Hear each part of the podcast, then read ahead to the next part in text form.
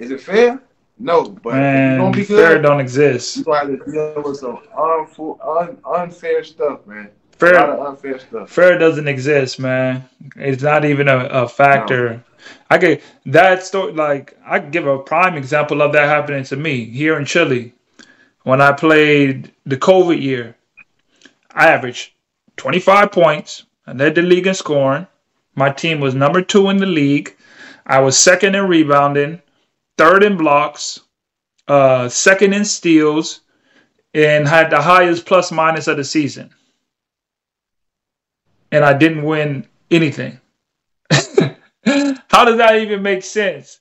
I'm leading the league in scoring, second in rebounds, second in steals, second in um like third in blocks, highest plus minus. I recorded the highest plus minus of the whole season. It was like a 50. Something ridiculous.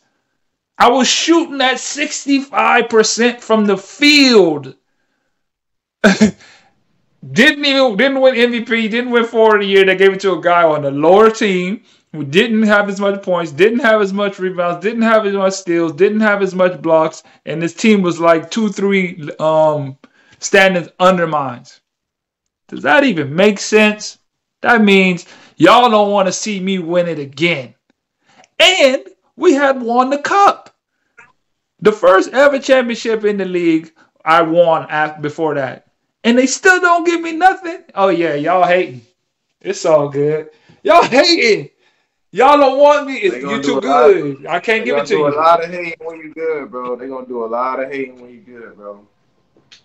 So, I mean, that is it is what it is, man. But these are some of the things you just got to be prepared for. To when you're good, you know, I don't think people talk enough about when you're just being good, especially on the overseas level, because it's a different good on your overseas compared to being at the crib. Like, it's definitely a big difference, and you just got to be prepared for it. But yeah, man, that's all we got, man. Deuce, man, appreciate you coming on, man. I know you've been wanting to talk about this topic. Yeah, I was about to say this is a perfect time to uh, finish up the podcast too. So I'm glad you're wrapping it up now. but nah, I'm glad, I'm glad I got that off my chest. And for the, the young the young hoopers out there that see this podcast, man, don't be afraid of being good. You know what I mean? Right. Always, if you got that you got that burning desire to really be a professional hooper, then put that extra work in. You know what I mean? Uh, stay late in the gym. Get get up early and run a couple miles. You know what I mean? Because it's just gonna make life easier for you. And then, like I said, if you got chance, you want, you got dreams of going to play pro overseas or make it to the NBA. The more work you put in, the more you're gonna stand out. You know what I mean? And, and you need that separation. But as you just heard in this podcast, you know, it is some it is some things to be aware of. Mhm. And so one of the things, like we talked about, it's gonna be unfair. You know, certain things that you you, you experience because of your skill level being better than others.